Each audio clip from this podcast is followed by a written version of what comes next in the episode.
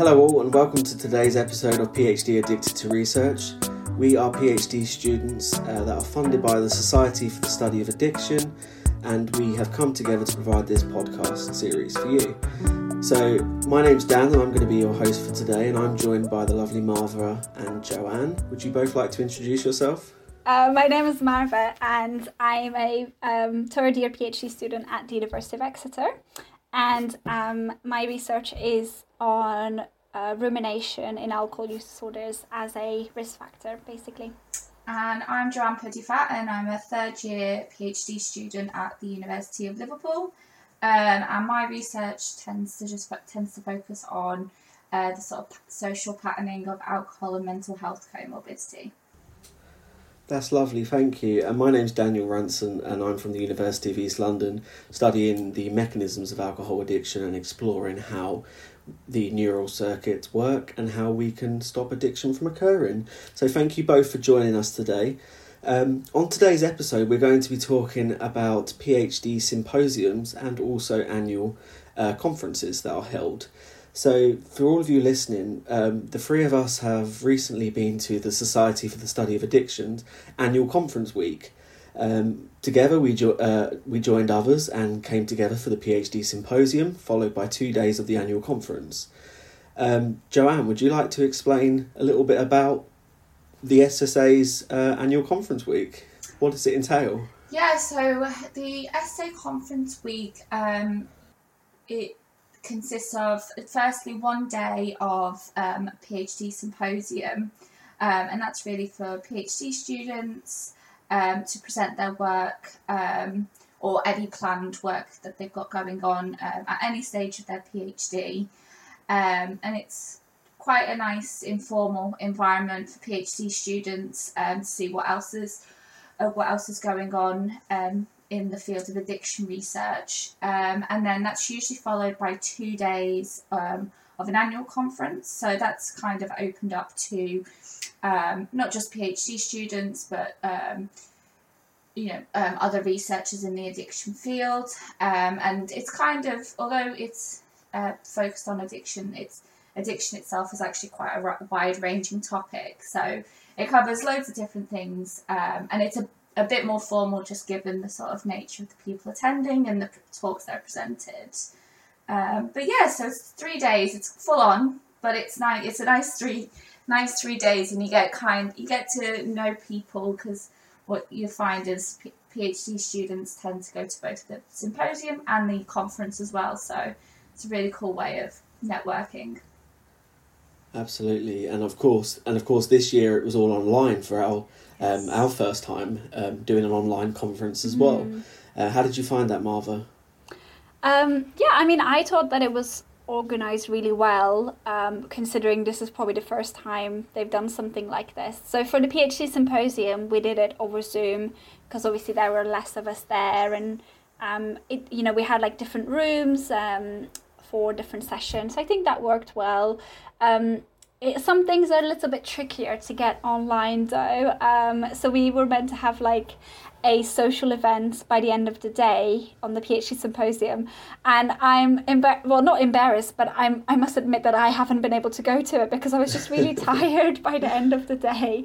Um, so you know normally like if I were there at the conference, I would have probably gone to the social meal at the end of the day with the PhD symposium group because it's just a really nice way to like, you know, get to know people in a more informal setting and meet other PhD researchers. Um, so I think they did the best they could with the circumstances um, at the moment, yeah. obviously. Um, so yeah. I was just going to say that obviously the comparison between online and in person we have we have been lucky enough to have both experiences and I think that despite the fact the the social element was not mm. so great um, being online it was still a fantastically organized conference mm. and um, I am luckily enough not to be yeah. biased in a sense that I have also attended other conferences online and I think that um, the overall quality of conferences that have been on, mm. uh, held online, um, again because of the pandemic, not by choice. Um, I think the standard has been very high, and everybody has made the best of a bad situation. and research is definitely still being disseminated, and people are still connecting definitely. just in new and different ways. Um, so I, I definitely wouldn't say no Yeah, uh, or yeah. put anybody off attending an online conference. I definitely think there's still so much to be uh, taken away from attending those. Would you both agree that it's still good to go to these online conferences, or do you feel like it's not worth it and you're missing out compared to what we normally have? I mean, I think it's definitely worth going because obviously there are benefits of online conferences as well because you can do it from the comfort of your home and you know, you don't have to spend any money getting there or you don't have to spend time getting there. Sometimes people do enjoy doing those things. You know, I actually really like going to Newcastle last year, but you know, it's also benefit um, because you have to pay the conference fees and the accommodation. So if you don't have them, if you can't get funding, that's actually quite an expensive thing. And it's nice to be able to attend these um, conferences in a more accessible way. Um, I've attended like not just online conferences, but there's so many been so many events that would have normally happened in London, and I probably wouldn't have gone to all of them because it just costs too much to go back and forth for a day. Um, but I think something like this makes it a little bit more accessible. So I do, I definitely think it's worth attending for sure. Yeah, I think um, as well. It's it's just quite convenient. So again, I hadn't done been to really any online conferences before this year, and for example, and it just means that you can also still do bits of work if you need to. So, for example, um, the day before the symposium, I had a participant get in contact with me to do it to arrange an interview, and they only proposed like the next day um, that they were free to do one. And obviously, when it comes to participants, you just have to work around them, uh, which is fine. Um, and because it was online, I was able to still go to the conference and then just dip out of it for an hour or two to then do the interview. So, you know, and if, if I was at a conference face to face, I wouldn't have been able to do that. Um, so it's it, it's handy in those other ways as well because you might find that a conference happens at a time when you've got a million things that need to be done, which it feels like all the time at the moment sometimes. yeah. But you can kind of you can see what the schedule is and see you know if, if you need to have a meeting or you, you are testing the participant or something like that. I think I think that's such an important point you've just made there that you can be flexible. Um, historically, when I've been away to conferences, whether it be abroad or in this country, it's always a block of time that you almost take out of your calendar, and you it's sort of a you know you have an out of hours.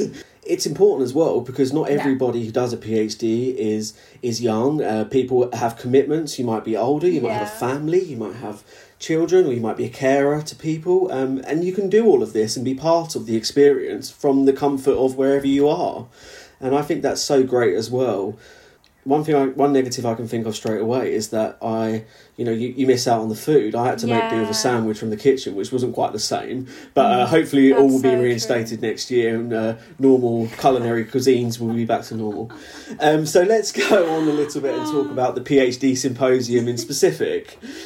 So, the PhD symposium, as Joanne uh, described at the beginning, is important for PhD um, students and uh, maybe masters or early career researchers. And, you know, they are designed to support um, early career researchers.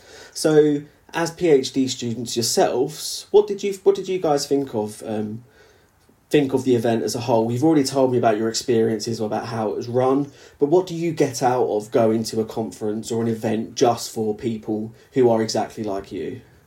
Um, so I think it's just a really nice supportive environment to present your research. I'm someone who does get a little bit anxious about making presentations and I, I think I would find it quite daunting maybe to do a presentation in front of a much bigger audience and also much more um, senior researchers, let's say. Like we shouldn't be we shouldn't necessarily be feeling afraid, but I guess that's just me as a person, um, how I am in terms of presentations. I find it a little bit more um, encouraging and supportive in the PhD, PhD um, symposium environment.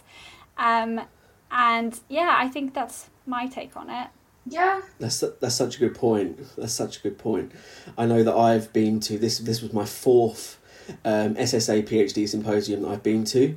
I was lucky enough to, to go in the first year that it started, and I've had Mm. three in person, one online. That's something that I would definitely say uh, and agree with Marva is that it's such a supportive community and you get to know people.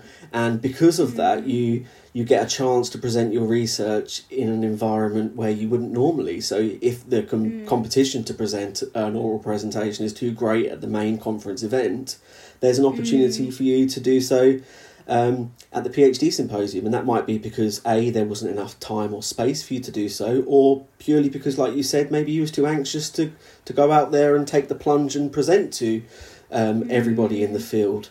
That's such a good point. Definitely. Do you do you think the same, Joanne? Do you think that there's a there's an element of uh, community spirit, so to speak, amongst um, masters, PhDs, and early career researchers at these Yeah. symposiums? Yeah, definitely. And also, um, just, um, you know, it's quite easy sometimes, I think, as a PhD student to feel a bit insecure about your work or where you're at. And um, it's nice to be able to talk to people who are, you know, might not, everyone's PhD is different and, and, and whatnot, but it's nice to be able to just see where other people are at and to chat to them about things that are going on. And, you know, even people that are doing things in a similar field to you and, you know, chatting to them about you know your experiences of conducting you know some similar research or whatever and you know being able to have that sort of chat between with someone who and again with them being you know perhaps it's quite a more informal environment it just feels a bit more like you can be quite honest with yourself and with other people about things that you're struggling with or if there's like a particular research topic that you're not quite sure of and things like that so yeah definitely Absolutely.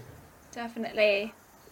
I think there's um w- there's also an opportunity to network, like you said, Joanne, with other PhD students. And even in the online symposium, I had like two people. One I already kind of knew from the SSA symposium last year, actually, and another person I hadn't met before who asked me some things about my research and because they were interested in a similar topic. So it was nice to have that opportunity to sort of talk to people who are doing similar research or who are doing using similar methods um, and develop your own networks really um, yeah Yeah, definitely. Networks are key. That's something we've said in numerous uh, podcast episodes now that networking is key, whether it be in your own institution or or uh, further afield. Um, ultimately, the, the especially the field of addiction, when you uh, break it down, we are not actually that big, and everybody seems to have a, a, a branch into somebody else's uh, tree, so to speak, and and that's important not only for career options and um, collaborations, but also for your you know your career goals and aspirations, moving around and uh, collaborating with funders and all this kind of stuff. So that's great. Um, and one thing that I've noticed when I've um, not only been through 2020 with the pandemic, um, I've also been experiencing these PhD symposiums coming up um, a lot more, and they've been a sideline to the main conference. So I'm so glad that organisers and institutions are seeing that the need for the PhD symposium and that it's important to to nurture, to train, and give confidence to us PhD students because ultimately we're the next generation of people to come up, and definitely it's it's so great that people are supporting us. Um, so people need to take advantage of these, don't they? Speaking of the um, upcoming PhD symposiums, I think Sarah Fox had mentioned that there's going to be one in Manchester Metropolitan University with the substance use um, uh, substance use research group. I can't remember the full name of it, but um, that's something to keep in mind. We'll try and add like a link to it or something because it might appeal to some of the people who listen to this. Yeah. Yeah, we'll put that in the description, so check it out.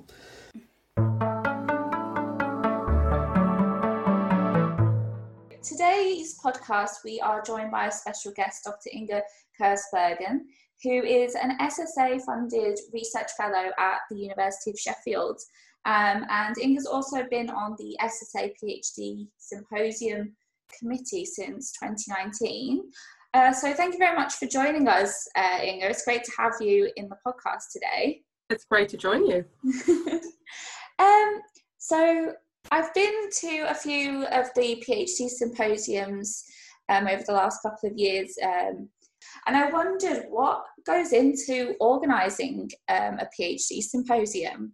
There's uh, lots. There's lots of things that we need to do behind the scenes. So obviously, um, if it's face to face, you need to organise a place for it to be.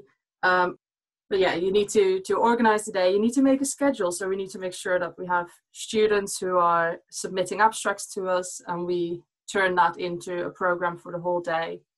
Um, we also do a workshop or panel discussion um, at each of the PhD symposia.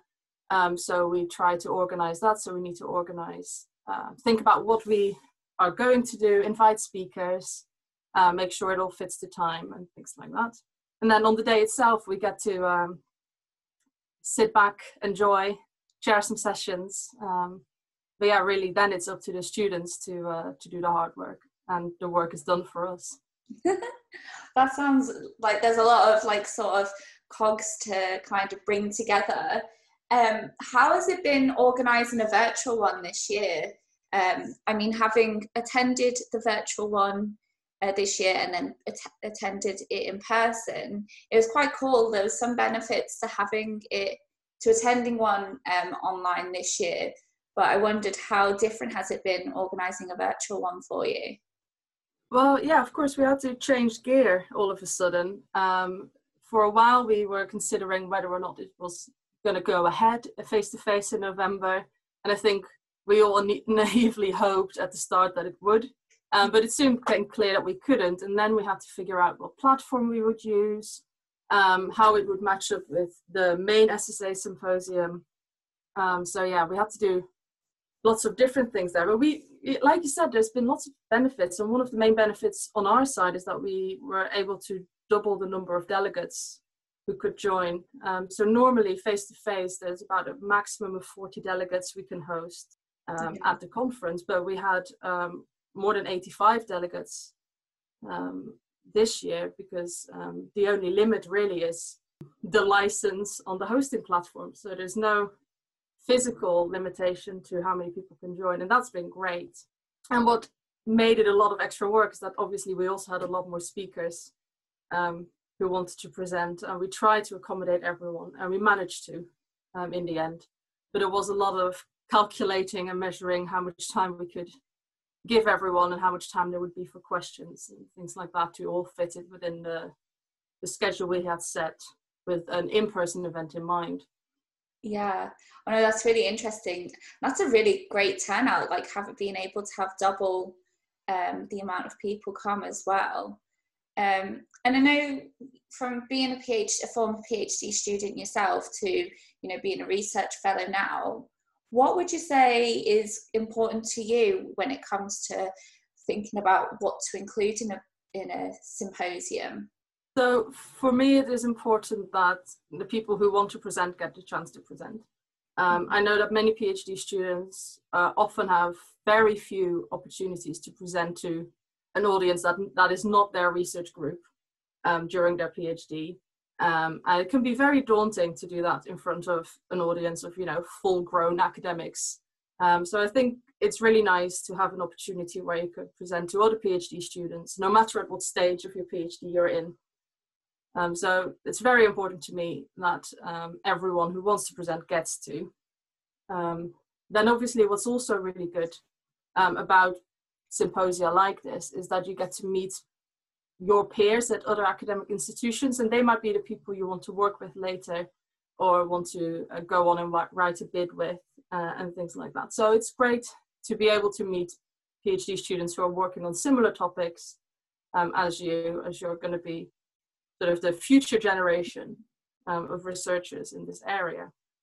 Mm. Yeah, that was one thing um, I really enjoyed this year was uh, there was space to kind of i think there was like a specific session where we could as phd students um, you know there was sort of platforms where you could get a hold of like the their email addresses and the twitter handles if they allowed us if they provided that information. Um, so it was like a really good way of being able to keep an eye on follow what someone who's working in a similar research field um, and that I could then follow up on, you know, should should anything relevant come up in, you know, at a later time. Um, that's something that I've really enjoyed about the symposium. Another thing I quite liked as well was the careers panel. Um, it was, yeah, really interesting to kind of get everyone else's take on, you know, the sort of trajectories that they can take post PhD, because that's ultimately something that we always have to plan for, I suppose. I'm really glad you like that. Um, that was, um, I'm really pleased with how that turned out. Um, I think that was one of the benefits of doing it online, um, was that we were able to have a wide range of speakers. So, um, and I wondered, so I've never been involved in sort of organising a symposium, but what is it like being backstage on the day of a symposium? I know you mentioned that a little sounds like it's a little bit more relaxed. How how do you find it on the day? I I usually just really enjoy it. Um, especially I think as a chair, I found chairing easier face to face than online. I think online um, there are a few struggles such as um, you can't edge closer to the stage when someone is going over their time, so you have to be a bit more brutal and actually talk over them.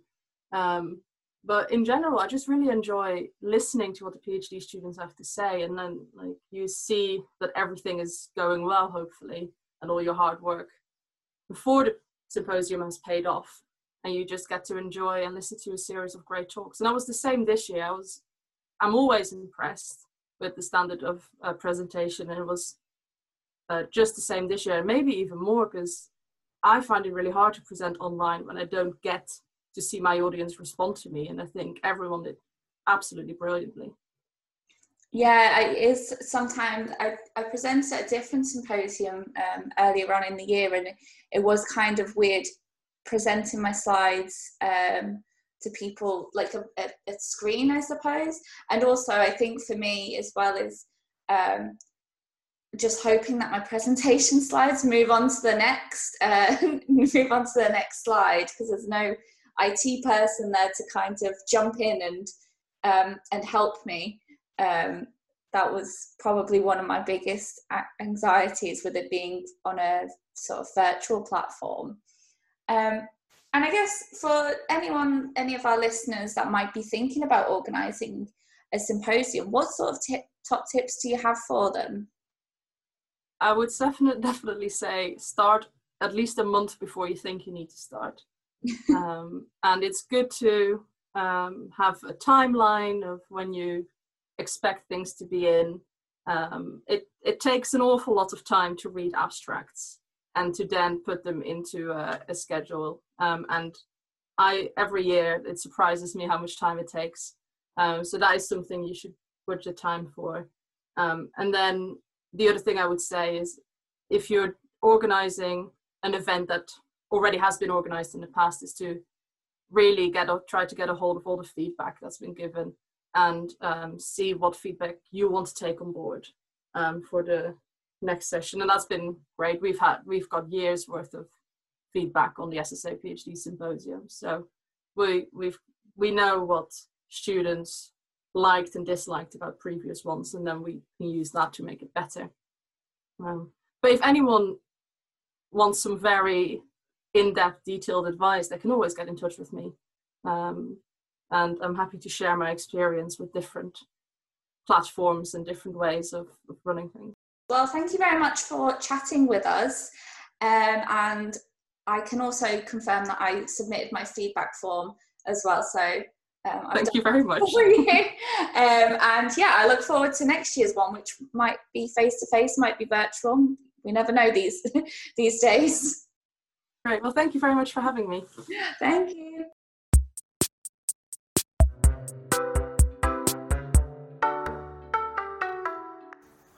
Um, so, being an addiction uh, researcher, I have to ask the question what research stuck out for you at the symposium? Tell us about some PhD research work that's been going on in the field. Yeah, uh, so I think there was a few that stuck out, but um, and to be honest, when it comes to like symposiums, symposiums and conferences. I also quite like uh, going to talks that are like not in my area at all. Um, Mm. But one that really stuck out stuck out to me was um, Olivia Sexton's presentation on contextual characteristics of heavy drinking occasions, and it was like um, an ethnography of sort of thinking about characteristics of you know heavy drinking occasions, but in an online forum. And it was quite interesting, especially because you know we do have all these online forums and there's like the development of online interventions and things like this. Um, and she was looking at how sort of people describe their drinking heavy drinking occasions and it was really Mm. it was it was actually kind of relevant to some stuff that I've just been doing um, we used a similar method and um, in, it wasn't quite a full blown eth- ethnography but some of the methods were very similar Well, that's fantastic. It, it sounds interesting as well, and I'm sure Olivia will appreciate all of the PR effort you just gave her, Joanne. So, what about you, Marva? Is there anybody that you would like to give a shout out to and what you found interesting? Um, so one of the presentations that I, I thought was really good was by Rachel Lees on um, treatment of cannabis use disorder. So this is not necessarily particularly relevant to my research area per se, um, but I think it was an opportunity to hear some you know other research in the field, and I thought like the way she presented the data um, was really neat, and it sort of seemed to be quite an important gap in the literature, and I think she's um, in the second year of her PhD, so she kind of said how this would inform her PhD going forward. So I think that was Mm. quite nice. So she looked at different um, psychosocial and pharmacological interventions for cannabis use disorders.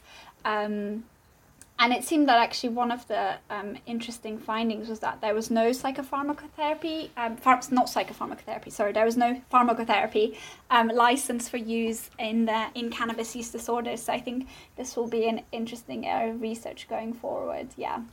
Yeah, that sounds really interesting and novel, and obviously really exciting for the addiction field going forward. Um, One thing that stood out for me was from the um, of the SSA um, conference week was during the main conference. I loved Professor Nora Volkow's um, work on drug abuse, and it was much more relevant to my area of research. So I was being a bit selfish in focusing on that um, because she looks at the um, the idea that drug addiction is a disease of the brain, uh, which is sometimes Mm. um, controversial in the addiction field.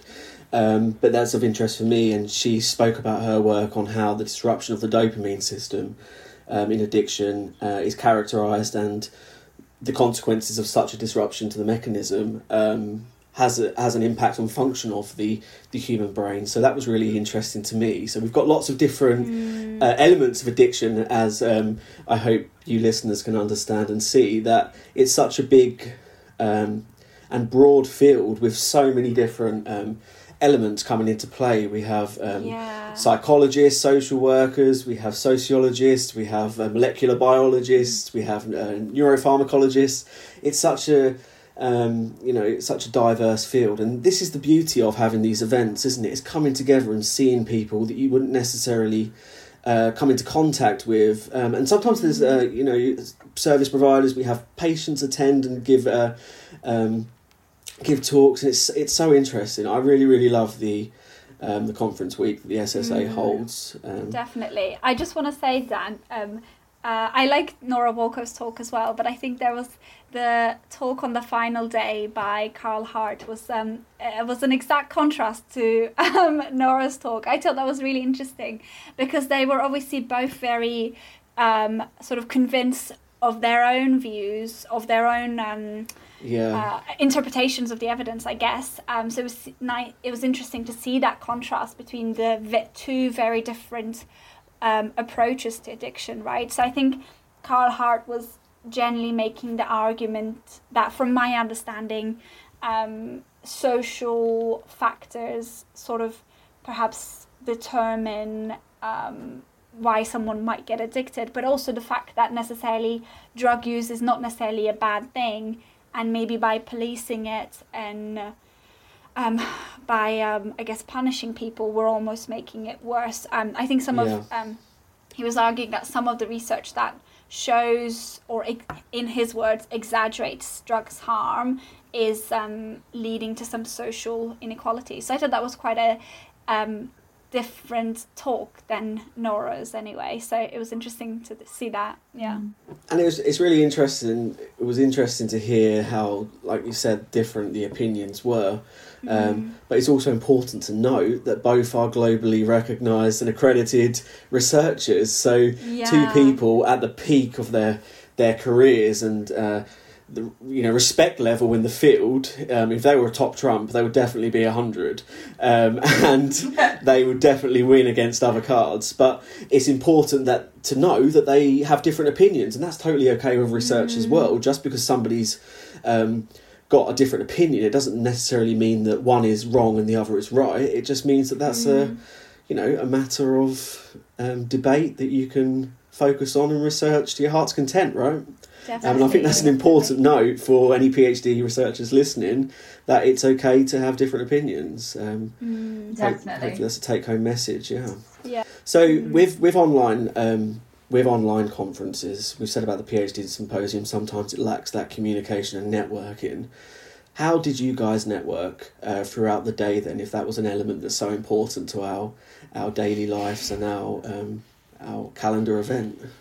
Um, I just want to say there was a function to network uh, during the conference, which I think was a great idea, but I don't know. I was too I was too petrified by it, so I didn't end up I didn't end up using it, and I think not unfortunately not many people did. Yeah. I'm going to hold my hands up and say that I was brave enough to take the plunge, and I oh, actually wow. spoke to a very nice gentleman who was a master's student, and he was thinking about doing a PhD, and I managed within my three minute speed date session to shamelessly plug PhD Addicted to Research, and he was very happy. So if you're listening, hello, I met you at the conference. Lovely to hear you listening. If you're not, you're missing out. So whoever you are, find him and get him to listen.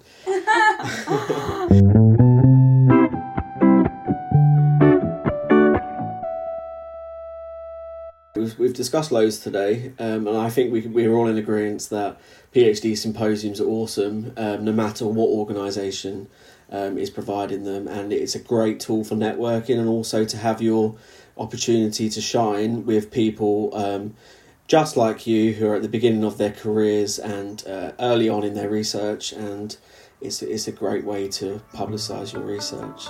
Um, I'd like to thank you both for joining us today on PhD Addicted to Research. I'd, I'd like to thank you all for listening, and I will see you all in two weeks' time. Thanks for listening. Perfect. Thanks for having us. Dan.